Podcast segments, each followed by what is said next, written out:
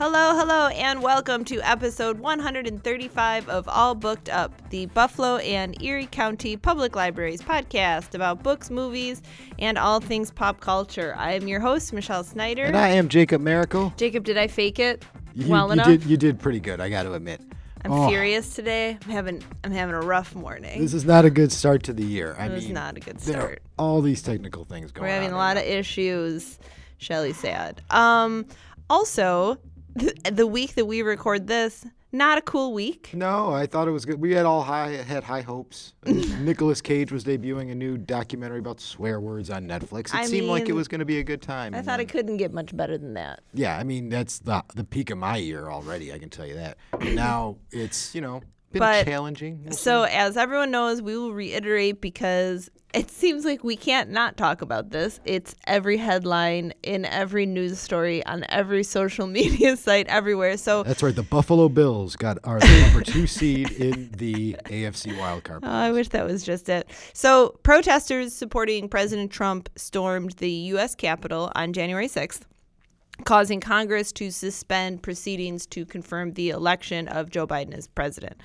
And these protesters freely roamed through the Capitol complex, including the Senate chamber, where one man stood on the president of the Senate's chair and shouted, "Trump won the election." So it's not great. Nope, not great. And as rioters rampaged, Senate staffers actually removed the Electoral College ballots that had been on the floor of the Senate during proceedings. According to Senator Jeff Merkley, he felt that, quote, if our capable floor staff hadn't grabbed them, they would have been burned by the mob. So that's why maybe when you're reading about this or listening, you have heard it be referred to as a coup attempt, since it was an effort to violate the Constitution and override the will of the voters in this election. So that's why you've kind of heard it be referred to that. And although, we can assume that it's not going to prevent a Biden presidency or anything like that, it certainly intended to and is part of a campaign to delegitimize and thereby weaken the incoming administration. Thus, why there is nothing else in the news but this, because this is a big deal. Yeah, it's kind of a big thing going on there. I mean, they did. Congress was able to get back in session, and they certified everything at like 3 a.m. So that's good that they didn't hold it up too long, but still, just absolutely ridiculous, man. We made it only 5 days into 2021 without nonsense. We actually didn't even really make it. We're just going to call it 5 days without nonsense. You know what? Let's just call it overtime for 2020, and then we'll just start the new game up like next week. We'll go from there. That's at least what I'm proposing. I'm aging like Gina Davis did in Beetlejuice when they try to bring her back from the dead. Oh. And I'm just turning crusty real quick. Gina Davis wishes she looked like you, Michelle, let me tell you that. And then I have to deal with Jacob. So I saw this quote by Gore Vidal from his book Sex, Death, and Money, 1968. That's a name. Is that really a name of one of his books? Yeah. I think I'm sleeping on Gore Vidal. I think so, too. And the quote is, "It is ironic that a nation that has never experienced a coup d'etat should be so obsessed with the idea of conspiracy." And I was like, well, that really brings us to, I think, why we are so obsessed in our media with coups and attempted coups in movies. Right. It's like we love watching this stuff, but it's because we've never actually experienced it. And this was like, a very light taste of what could have gotten much, much worse. Right. It could have been a whole lot worse. This is more of like a Jimmy Buffett kind of coup. Everybody's having Jimmy Buffett coup? Yeah, just like they're playing Margaritaville outside and they're all just like screaming and being jerks. I'm sure khakis and slip-on shoes were a big part of it. That is just weird things to say. So because, that's what's happening, we thought, oh, what a good time to talk about coup d'etat movies. I mean, the opportunity does not arise very often. And there is some actually pretty good stuff out there, some based on reality and some just made up for our entertainment because we like to see people rioting and being beaten and terrible things happening. And we're like, yay, popcorn. And there is also a bunch of really ridiculous ones that I got up that I know you're going to hate, Michelle. But I can tell you, of course, they're pretty awesome. On my terrible day. So the first one I want to talk about And I will state that I haven't seen this movie yet because it's a new 2020 movie. I think it premiered at like online Sundance or something, and it got some buzz. But it's not available quite yet, but I want people to keep it on their radar. It's called New Order, and it's a Mexican-French art house thriller. Actually, it premiered at the Venice Film Festival, I think. But this is a Michael Franco movie. And there's another Franco? No, it's just a name. Oh, I was about to say, I got a little scared there. No, I'm like, oh, my God. And he sees a wealthy middle-class wedding in Mexico disrupted, to put it mildly, from the clips that I've seen, by a violent uprising from the exploited masses. I would say when this comes out that you can pretty much guarantee that New Order is not going to be an easy watch. Oh, no. Like, it doesn't sound like it. Just if you enjoyed that Funny Games from 97, remember that terrible Michael Haneke film? I actually did enjoy that movie. Okay, well, then you're in for a treat, because I've heard this film that calling it grim is an understatement. Oh, awesome. Okay, well, that fits. Yeah, so, but, you know, the buzz is good, though, that it's still, like, well-acted and important film, and that audiences might conceivably be divided on, like, you know, the vicious gut punch that this Franco is kind of giving you in his approach, but that as a call for a more, you know, equitable distribution of wealth and power, it's terrifyingly riveting and really draws you in. Okay. So that is a coup d'etat that we will actually maybe be looking forward to. Yeah, it actually sounds like it could be pretty good. I think I might actually have to go look into that one. Yeah, so hopefully it'll be coming out soon. So what terrible things do you have? All right, so I actually have a movie based on one of the more famous failed coup attempts in history. I got 2008's Valkyrie. You ever see that one? Do you know, I didn't, and I don't know why. I always want to. Tom Cruise with an eye patch? What's wrong with me? And then, you know what? I don't even think he does any. He might do like slight running, but at best I think he breaks out into a jog. It's very unusual. That's why I didn't see it. I don't waste my time with those. I know. No running in Tom Cruise. No thank you. So basically what this is, it's the true story of Wehrmacht Colonel Klaus von Stauffenberg.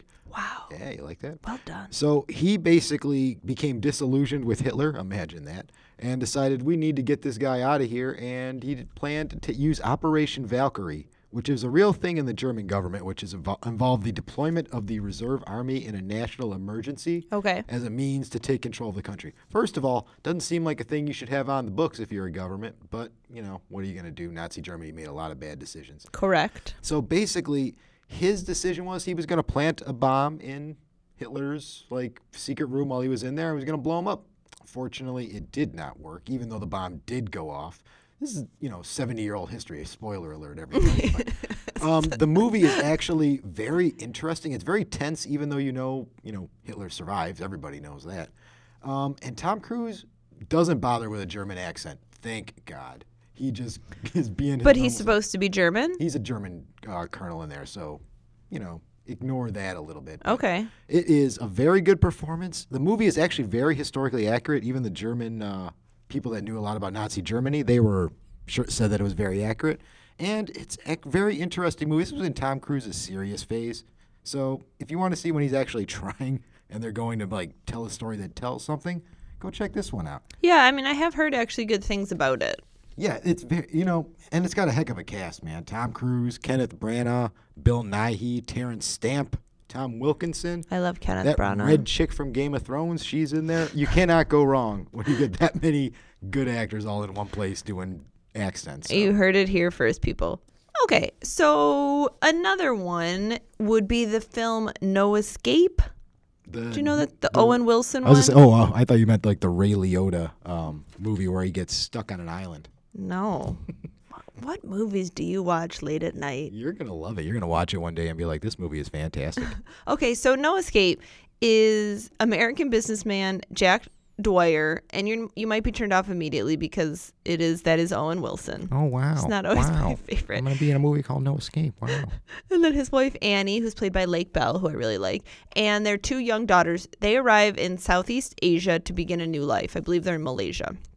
And as his company, they plan to improve the region's water quality. The family is learning while they're there that they are right in the middle of a political uprising. So armed rebels attack the hotel where they're staying, and they order to kill any foreigners that they encounter. And the first scene where he's like out shopping on this Malaysian street, like yoi toy, and then he's like, what's that sound? And he sees like the military marching, and then he's like, guh, and then looks the other way, and it's like, you know, the uprising citizens marching, and he's like, this is a bad idea. So just utter chaos, and he's trying to find a way to save himself and his family from like just violence that's all around him. Pierce Brosnan is also in the film. Ooh, I like that. The film is a lot of just frantically fleeing murderous guerrillas. He's leaping from rooftops. We're hiding in shadowy back streets, and just lethal acts of self-defense are being committed. The characters are definitely two-dimensional at best.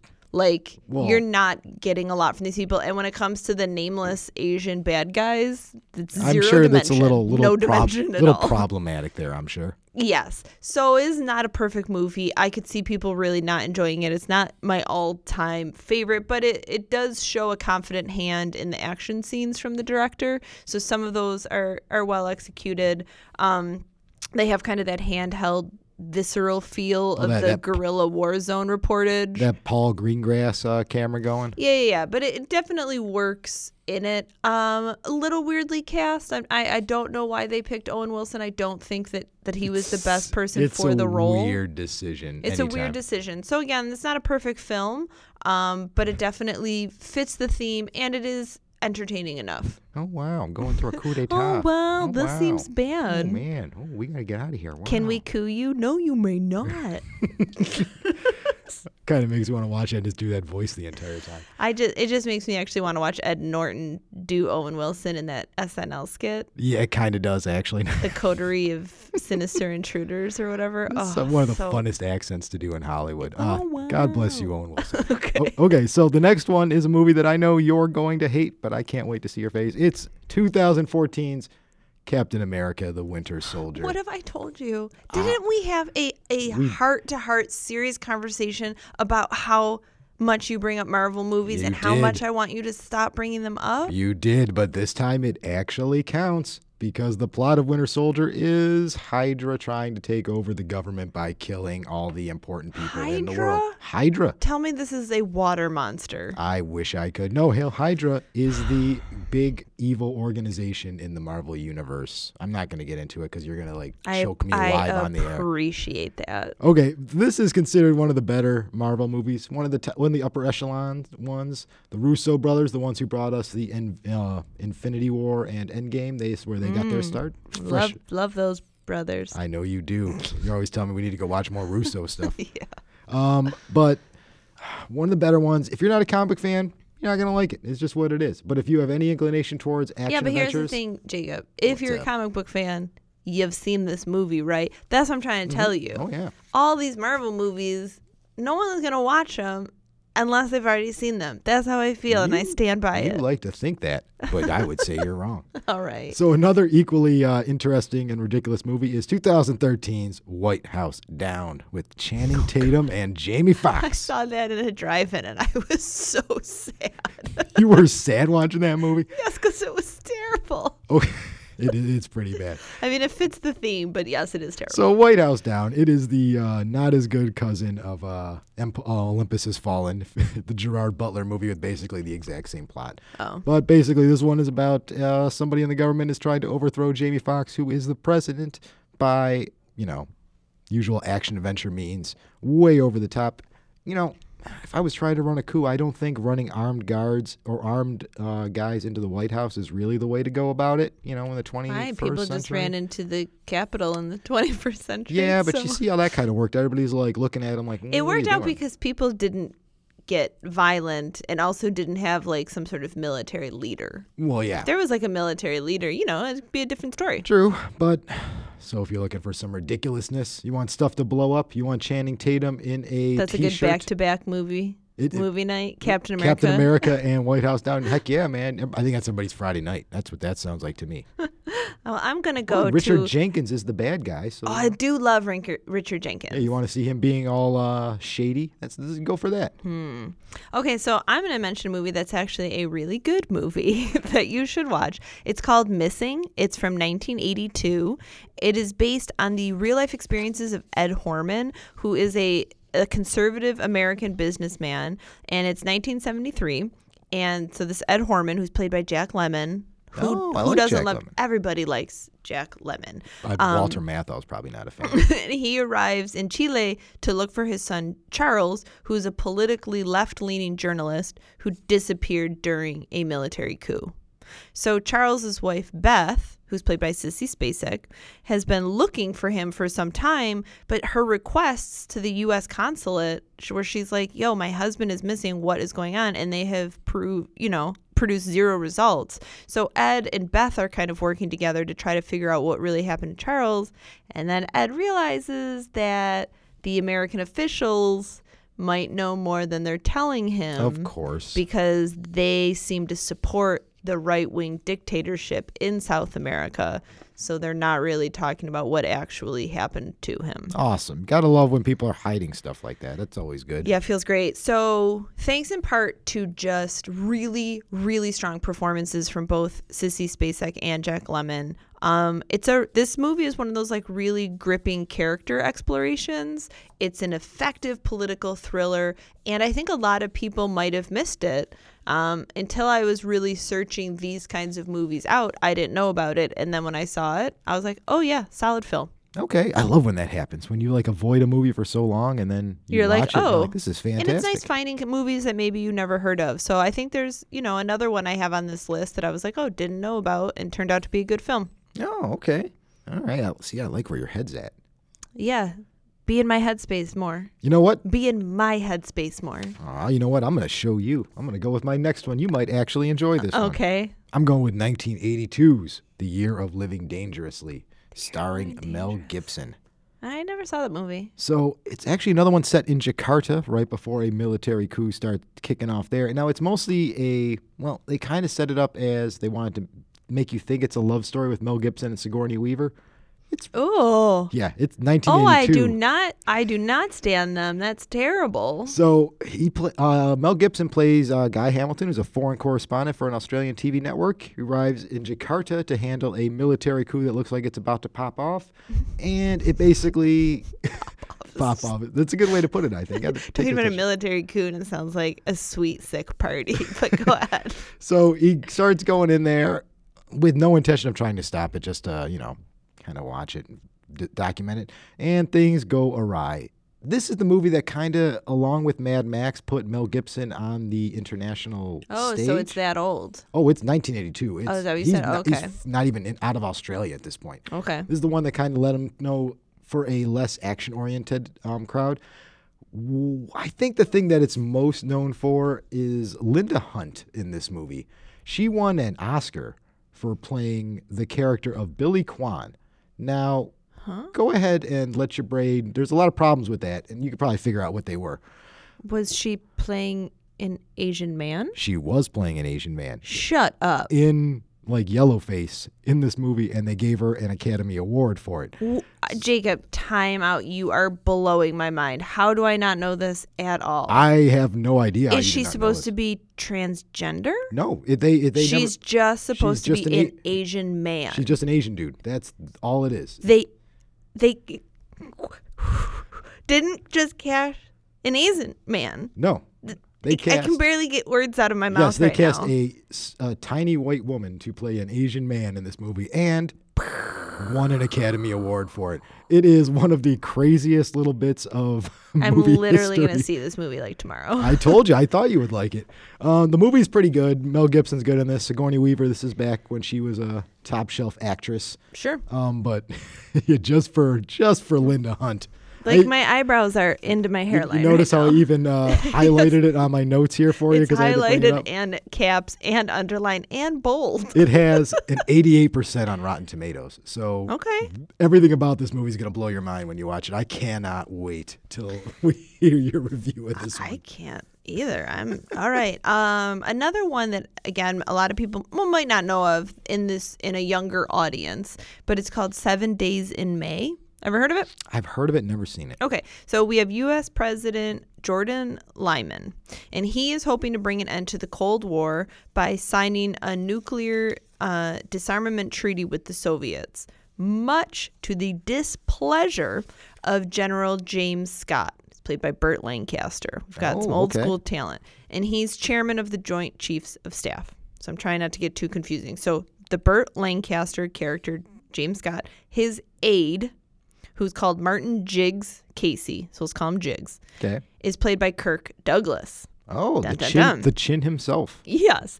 And he stumbles on this shattering evidence that the general is plotting a coup to overthrow the president in 7 days. And then Jiggs alerts the president, setting off this crazy, dangerous race to thwart the takeover. Oh, okay. Yeah. This is a striking film, first-rate cast, riveting tale, political intrigue, check the boxes of things that you want in a film, and you've got it in this one. And when you're in the mood for one of those classic black and white, younger, not super young, but younger Kirk Douglas against Burt Lancaster, boom. When has Kirk Douglas ever been young? It's like, even in Spartacus, he looks like he's like 36 years old. That's really true. He does have one of those very mature faces. Yeah. You look at him and like, this dude was just born that way. I also love seeing him young because Michael just looks like him. Like, they have so many similarities that it's really fascinating. They really do look like each other. It's kind of crazy, actually. Yeah. So that's another good one.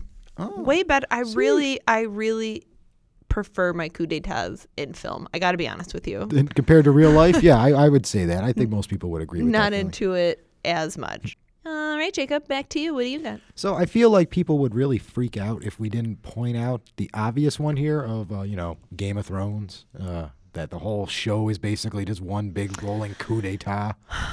Yeah, that's actually true. They're all pulling a coup on each other. Yeah, there's always somebody doing some stuff. And on the siblings, that one hurts the most, doesn't it? Well, we'll see about that when the new show comes out next year. Mm. But I guess also Star Wars, even though that one's not really a coup d'etat, so to say, because he did it legally. But, if you want to go with that one. But it is people going against the government to try to overturn it, so it kind of fits. Yeah, so, go check out Game of Thrones and Star Wars because they're both awesome. If you've never heard of them. Small properties. I know they're flying under the radar. You know what else I'm going to recommend? I know you're going to love this movie. We were talking about how much you love XXX2 State of the Union.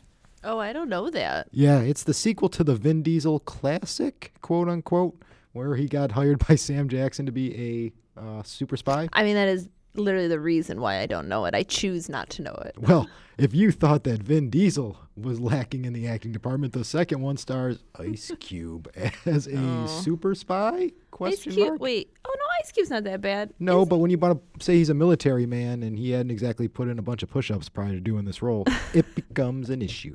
But the movie's actually a lot of fun. Also, they somehow sucked Willem Dafoe into being in this movie. I never complain about Willem Dafoe. No, you can never. And then, mid-2000s, whatever guy, Scott Speedman is also in here because they, this was at the point where they were still putting him in movies. Sure. But basically, it's just a action extravaganza where they're just blowing stuff up. The plot is ludicrous. They lean into how stupid everything is, and they're just having a ball. This is one of those movies that bombed because Vin Diesel didn't come back, so nobody wanted to go see it. And I think it's actually a lot more fun than the first movie because the other one took itself a little seriously. This one, not so much, man. All right. Well, it's always risky when you say that it's fun, but I got to give you some credit sometimes. It's fun for me. As long as you know that ahead of time, you know what's up. Here's a movie that I'm curious if you think was fun, because this one kind of goes back and forth. Once Upon a Time in Mexico. No, I saw that movie in theaters, actually. And you liked it? Yeah, I actually did like it. It's the third. It was the third, maybe the weakest of the trilogy. Oh, yeah. Yeah, but I don't think anybody argued that one for you. Yeah, so this is the return of the mythic guitar-singing hero El Mariachi, played by Antonio Banderas. This was the final installment of this Mariachi Desperado trilogy. And so the saga is continuing. We've got El Mariachi makes his way across the rugged landscape on the blood trail of our favorite guy, Willem Dafoe, again. Of course. Who is a cartel kingpin. Never mind that he's playing a Mexican drug cartel kingpin. Let's ignore that. It does feel really bad. But he is planning a coup d'etat against the president of Mexico. So enlisted by the character Sands, who's played by Johnny Depp, who is a corrupt CIA agent, El Mariachi demands retribution. Former friend of the show, Johnny Depp. Yeah, but I will say Johnny Depp is good in this movie. He steals the show for sure. Oh, he's definitely like the main reason to go see this movie because the rest of it's pretty good, but Depp's having a lot of fun. Yeah, he steals the show. It's a violent, pulpy, loopy, fun movie. So if you're in the mood for that, like this is going to deliver. Oh, you know I'm one of the less serious coup movies. Yeah, I'm surprised that one's not on my list, actually. That usually follows more in the stuff that I recommend. That is true. Maybe we have time for one more each, and then we'll wrap it up. Sure. You know what? I'm going to say Stay Away from 2004's The Terminal, starring Tom Hanks and Catherine Zeta-Jones, because it is trash. Wait, where he's stuck in an airport? Yeah. Is that why he's stuck in an airport? There's a coup? Yeah, in his home country, there's a coup, and the military takes over. Look at that. Yeah, you'd be surprised, because you probably fell asleep before they even got to that plot point. I didn't like the trailer, so I didn't pursue. Trailer's better than the movie, so you're actually good to go. But I will also recommend 2004's The Manchurian Candidate remake by Jonathan Demme. Sure. You like it better than the original, or did you not see the original? No, I like it better than the original. It's a little bit more timely, considering, you know, what it's about. I mean, I like Denzel Washington and Liev Schreiber a lot more than I like Frank Sinatra as an actor. Hopefully the Mafia didn't hear me just say that.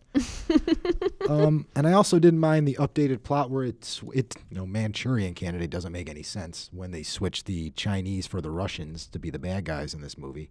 But it's still a very well-made movie. It looks great. The craziness of having American president brainwashed by the Russian government to do their bidding. I mean, it's, you know, who would think that kind of thing could happen? Who could think it? Okay, last one for me then. This one I think is a pretty popular film, The Day of the Jackal. Oh, I like that movie. I like the remake of that one too. Oh, there's a remake? Yeah, with Bruce Willis, just called The Jackal. Ah, so it's not French. Boo. No, it's not French, and it's not as great, but... So this is about an underground French paramilitary group that is intent on eliminating President Charles de Gaulle, but when numerous attempts on his life fail, they resort to hiring an infamous hitman known as the Jackal. The Jackal. Yeah, so it's kind of just the same thing. You got the savvy Parisian police detective, and he's trying to solve the mystery of a killer's identity, and the coup's happening, and... You know, it's a good thriller.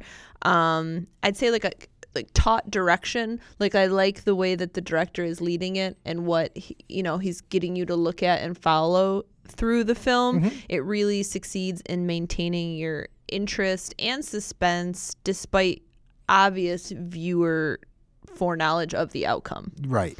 Like, you know what's happening here, but it's still entertaining to watch. Also based on a true story? Yeah, that's why you know. Yeah. You know plus Charles de Gaulle never got murdered. We also remember that.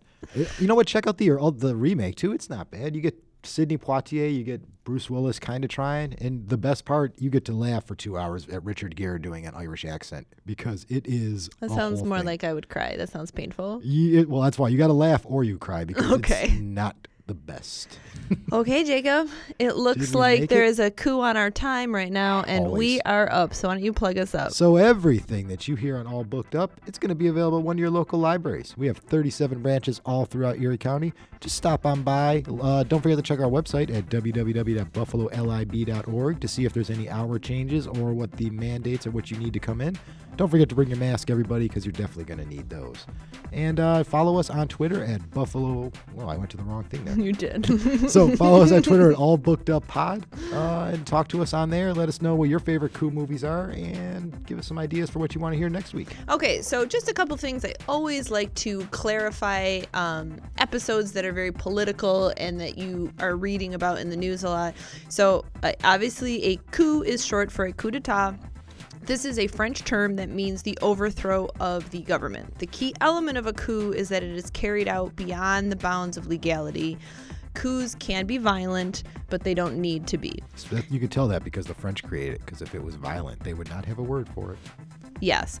And to keep in mind that some of the things that Trump has done since November to contest the election are clearly within the law.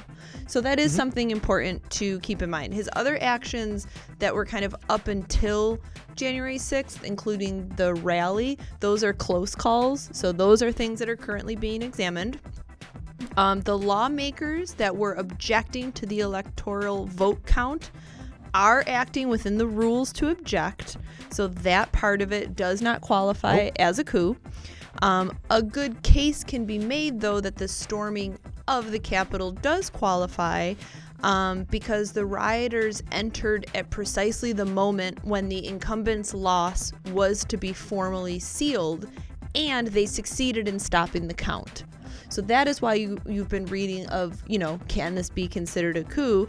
But the storming of the Capitol does qualify as sedition, which is the use of force to prevent, hinder, or delay the execution of any laws of the United States or any authority of the U.S. government. So it's just always good to go into things, you know, you hear a lot, it gets really confusing, and to just kind of know your terms and know what's really going on. Absolutely. I mean, you don't want to, you know, say the wrong part or call something a coup when it's not. You know, you want to be specific. It's a big word. That's a loaded word. You want to make sure you get it right when you use it. And just a final note, and I'm actually, Jacob, I'm going to stop the music here for a second because I want to have a real serious moment, all right? Oh, okay. Okay.